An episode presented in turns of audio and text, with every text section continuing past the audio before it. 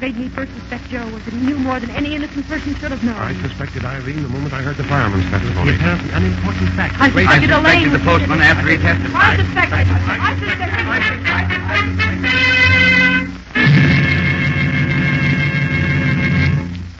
Listen to radio's newest, most interesting, and thrilling program, Suspicion.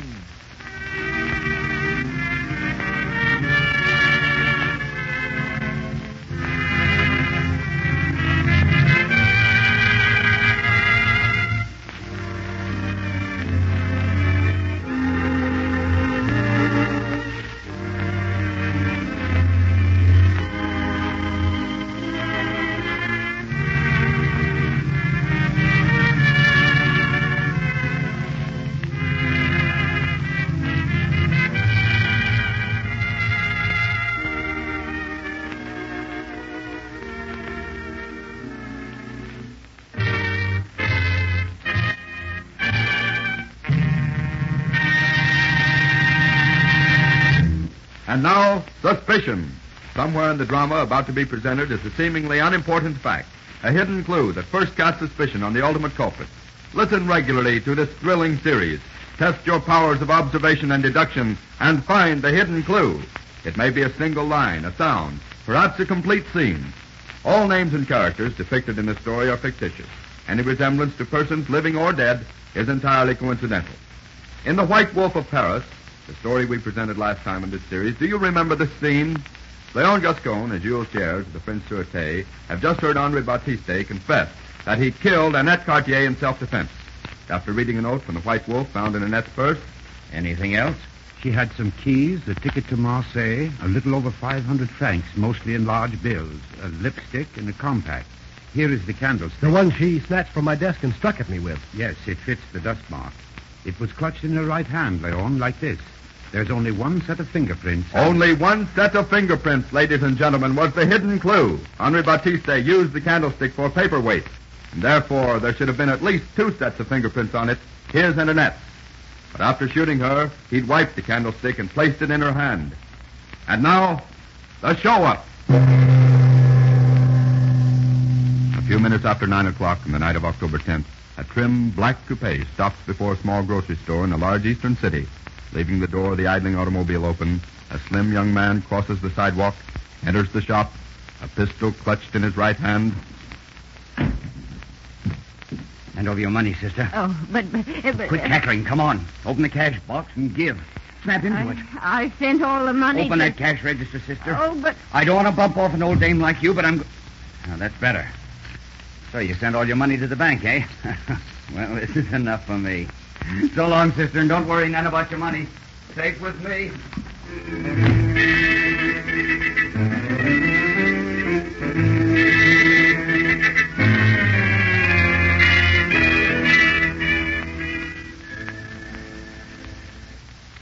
What did he look like, Mrs. Terry? oh, commonplace, Mr. Blake, commonplace. How tall was he?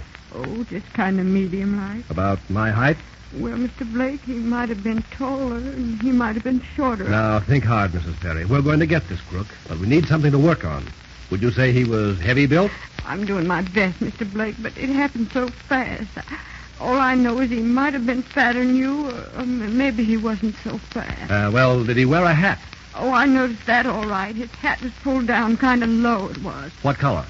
Oh, I, I wasn't looking at his hat. Were there any marks of identification? You mean... Scars, jewelry, rings? No, perhaps, uh, Mr. Blake, I didn't see anything like that. Maybe I can't tell you what he looks like, but I'll know him if I ever see him again.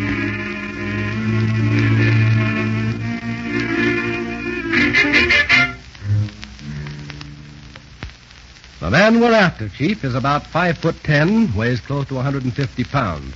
Each time he's worn an old faded purple hat, a dirty tan overcoat, no tie, no glove. Hmm, That's not much to have gotten out of eight holdup victims, Blake.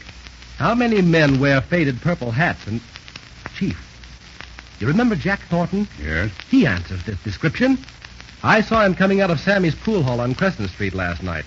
Thornton specially was holding up small stores before he went to prison. I'll drop over to the pool hall tonight and have a How about shooting a game of rotation, Kelly? Okay. How come you're so late tonight? Lose your way? No, I just got back from across the river. I was looking for a job. I thought you figured them kind of jobs didn't pay, Jack. Oh, I'm going straight, Kelly. Ah, lay off that, Jack. We're your pals. You ain't working. How come you got money all the time? Sammy's kid brother's been lending me. Ed? Say, if that guy lent anyone a thin dime, it'd be news. Ed's okay. Say, what's a flat foot for? I don't know. I ain't done nothing. Set him up, Kelly. Hold it. He's coming here. Hello, Jack. Hello there, Kelly. Howdy. Hello, Blake. You coming along easy, Thornton, or do I have to use the bracelets? Why? Eight stores were held up recently. A little birdie chirped that the store owners would like to see you without a gun in your fist. I didn't do it. Come along, Thornton. We have a special cell for you at the station. All the comforts of home. And I'm booking Mr. Jack Thornton on suspicion of armed robbery, Sarge. And I was thinking I was that he really meant to go straight. You remember him coming here after getting out of prison and asking if we knew of a job he could get? Oh, it's sorry I am to see you here, Jack. Well, I'm telling you, I didn't pull them robberies. If I ever get my hands on. Say, I bet someone's been taking my hat and coat and posing they All was. right, all right. Turn out your pockets. Okay. There's ten bucks in the wallet. Six bits and change. Yeah. There's a cigarette lighter.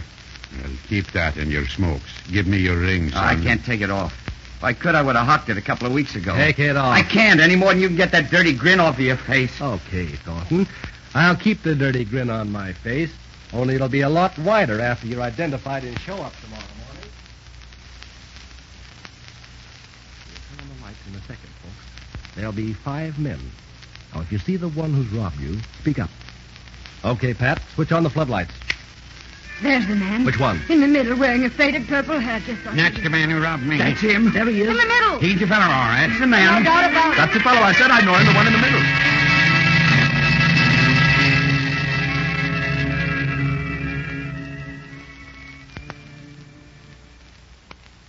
There isn't any doubt at all, Miss Thornton. Your brother was positively identified by eight different people. But Jack swore he was going straight, Mr. Blake. He's not the type to go back on his word. Ah, when you've known criminals as but long as. Jack's different. Well, suppose you tell me what he's been doing, Miss Thornton. he was hunting for a job every day, Yeah, and I- where'd he get his money? oh, Ed Jelson's been lending him Ed money. Jelson, huh? Hmm, He's waiting outside. Suppose we ask him. Corporal, send in Ed Jelson.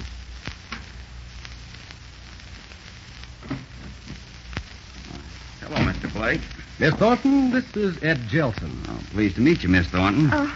Say, if there's anything I can do for Jack. you did lend my brother money, didn't you, Mr. Jelson? Well, answer the lady's question, Ed. I'd like to help you, Miss Thornton, but I never lent Jack a cent. What? I offered to night before last, but he wouldn't take it. He said he was doing all right. Of course, I didn't know what he meant.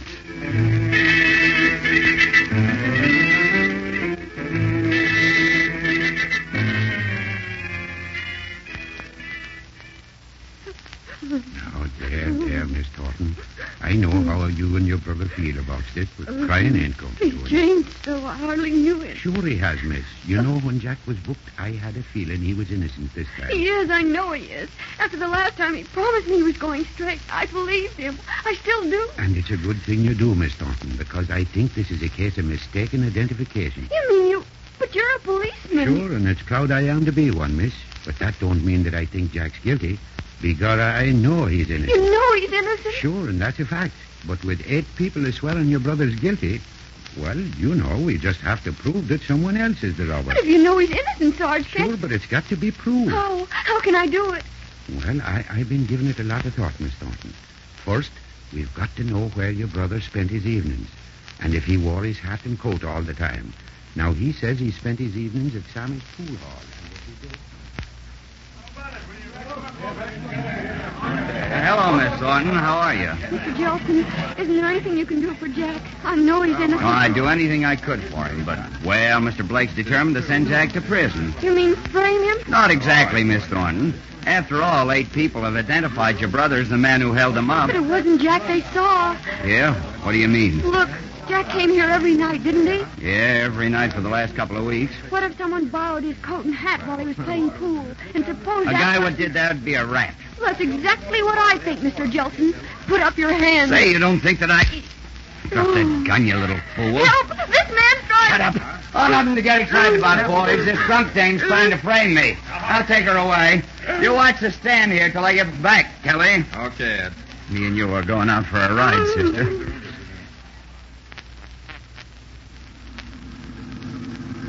I won't say anything, Mr. Jelson. Honest, I I'm won't. taking care that you don't, sister. Turn left at the next corner. But Oh, Turn left. You drive, and I'll talk. Honest, I didn't really think you'd committed those holdups, Mr. Jelson. I suppose you came to see me on account of you think I'm a good-looking guy, eh? Well- you shut off your mouth too soon, sister.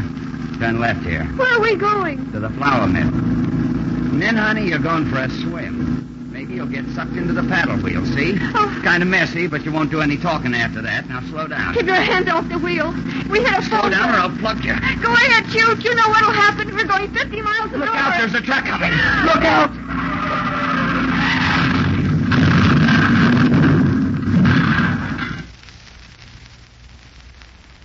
And how do you feel this fine morning, Miss Thornton? What happened, Sarge? They won't tell me anything. Well, when you didn't phone me after going to see Ed Jelson, I said to myself, Sarge, I said, maybe you should make a report that she was kidnapped. Kidnapped? How did you know? Don't say nothing, miss. I don't want him to think I'm a liar. Well, after the wreck, I said to myself, it was a fella like Ed Jelson that kidnapped you. Yes. Well, there was only one cell to put Ed in, and that was your brother. And when Ed saw he was in there, well, he got him right frightened, and he told me and Mr. Blake all about impersonating your brother on the hold-up job. Oh, He's still at the station, miss. Mr. Blake won't let him go. You see, Blake made an appointment with the fellow about a job for Jack, and he wants to be sure Jack keeps the appointment.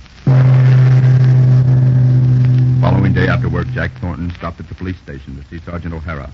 Sarge, how come you thought I was innocent this time? Well, I didn't think a fine-looking lad like you would be wanting to go to jail a second time, Jack. There isn't much to go by. Well, you and Ed Jelson was pretty much the same build, and you talk alike. I figured he might be impersonating you. However, I knew you were innocent. Ladies and gentlemen, did you discover the hidden clue that caused Sergeant O'Hara to know that Jack Thornton was not the robber? If you did, write into this station and tell us the hidden clue you found. And to check your powers of observation and deduction, listen for the correct hidden clue in this story the next time we present Suspicion.